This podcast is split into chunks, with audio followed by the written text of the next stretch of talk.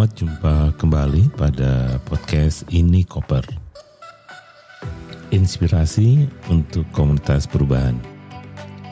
Saya Dani Wahyu Menggoro dari Inspirasi Tanpa Batas atau Inspirit.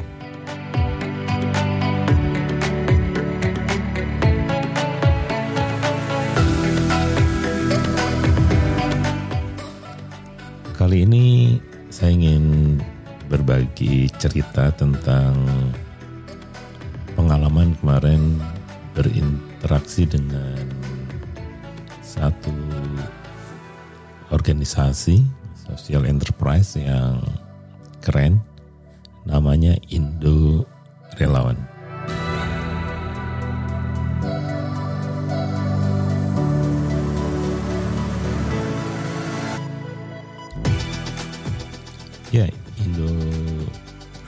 Sebenarnya seperti sebuah platform ya atau hub untuk para relawan di Indonesia yang ingin menyumbangkan keterampilan, tenaga, pikiran untuk berbagai organisasi di Nusantara.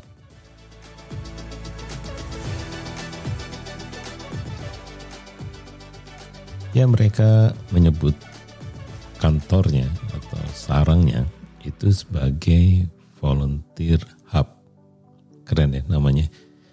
Saya tertarik karena memang sejak 2005 saya sendiri mempromosikan agar organisasi-organisasi masyarakat sipil atau social enterprise seharusnya membangun kegiatannya itu sebagai sebuah.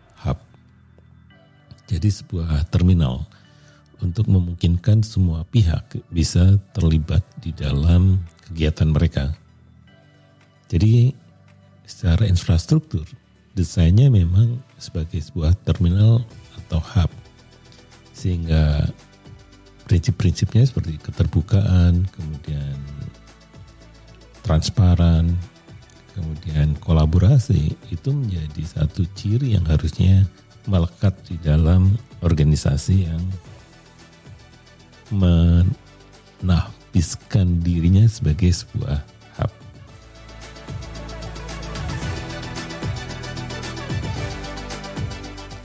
Ya, seperti kita ketahui bahwa ada tiga jenis organisasi ya. Yang pertama, organisasi dilihat sebagai sebuah mesin. Kalau organisasi sebagai sebuah mesin, biasanya kita sibuk membangun kerangkanya, strukturnya, sistemnya, prosedurnya, culture-nya, visi misi dan dan seterusnya. Atau share vision misalnya itu menjadi strategi misalnya itu bagian dari founder deal dari sebuah mesin organisasi. Nah, kalau organisasi dirancang sebagai mesin, maka manusia yang terlibat di dalam organisasi itu bisa diganti siapa pun karena pada prinsipnya adalah mesin kalau diberikan bahan bakar ya dia akan jalan tol lari kencang.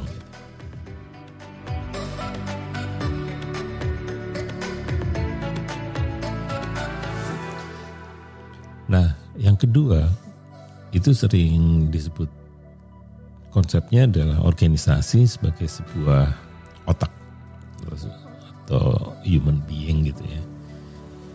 Maksudnya adalah bahwa di model organisasi yang kedua sifatnya organisasi bukan sekedar mesin tetapi dia punya otaknya gitu.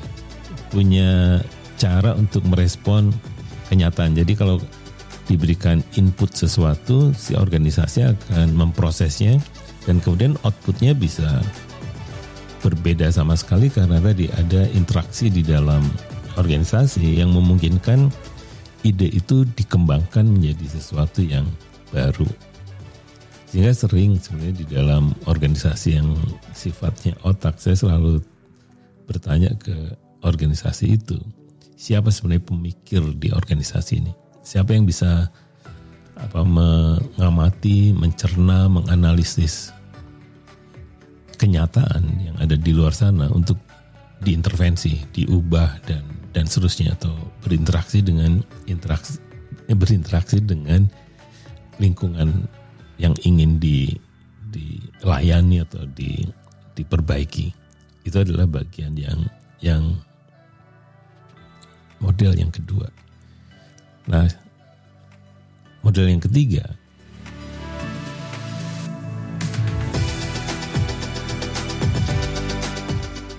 model yang ketiga adalah model yang disebut sebagai living system. Nah, sebagai living system, saya cenderung menerjemahkannya sebagai organisasi yang karakternya adalah hub. Di sana sifatnya interconnectedness. Jadi saling terkoneksi. Saling berelasi. Saling berkolaborasi, saling berkontribusi dan itu yang menjadi ciri dari organisasi yang sifatnya adalah hub. Nah kemarin saya melihat organisasi Indo Relawan ini waktu berkunjung ke kantornya itu menarik ya. Jadi kalau kita masuk ke kantornya itu di Jakarta Selatan itu memang namanya langsung kelihatan betul ya logonya volunteer hub gitu. Tapi masuk yang pertama itu ada kedai kopi ya. Kemudian di seberangnya, jadi di dalam ruangan sama, di seberang ruangan itu, itu ada barbershop. Kedai kopinya sebenarnya menggunakan bahan-bahan yang sifatnya dari komunitas juga. Nah kemudian yang di barbershop, ceritanya adalah para yang tadi apa para pemangkas rambut itu itu harus punya keterampilan sebagai fasilitator agar orang yang sedang dipangkas rambutnya itu bisa bercerita. Ya, jadi seperti storytelling saya ingin coba itu. Jadi yang audiensnya itu diminta untuk bercerita dengan cara bertanya yang nyaman. Kemudian masuk sedikit itu ada apa ya, sepeda. Jadi ini komunitas yang paling kuat sehingga komunitas datang terus ke situ ya untuk reparasi atau untuk beli deal sepeda dan macam-macam gitu. Ini menarik ya. Kemudian ke belakang lagi itu ada es krim. Enak banget. Nah, ke paling sudut di belakang itu ada untuk yang punya hobi fotografi lawas ya, menggunakan film. Jadi mereka yang bisa istilahnya mencuci mencuci apa mencuci foto mirip 30 tahun yang lalu atau 40 tahun yang lalu itu masih kuat. Jadi ini para penghobi fotografi klasik. Nah di seberangnya itu baru ada ruang besar sekali yang bisa menampung sekitar 15 orang.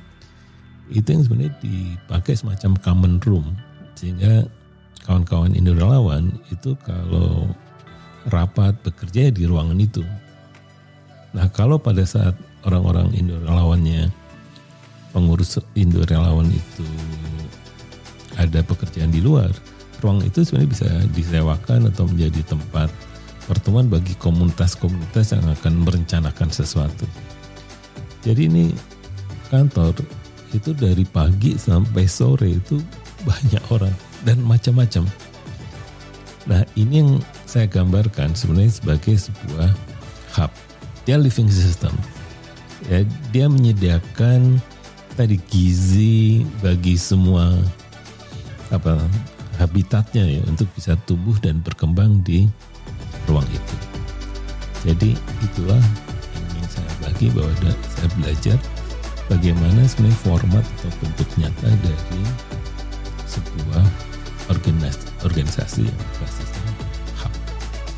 Itu saja yang ingin saya bagi untuk ini koper edisi kali ini.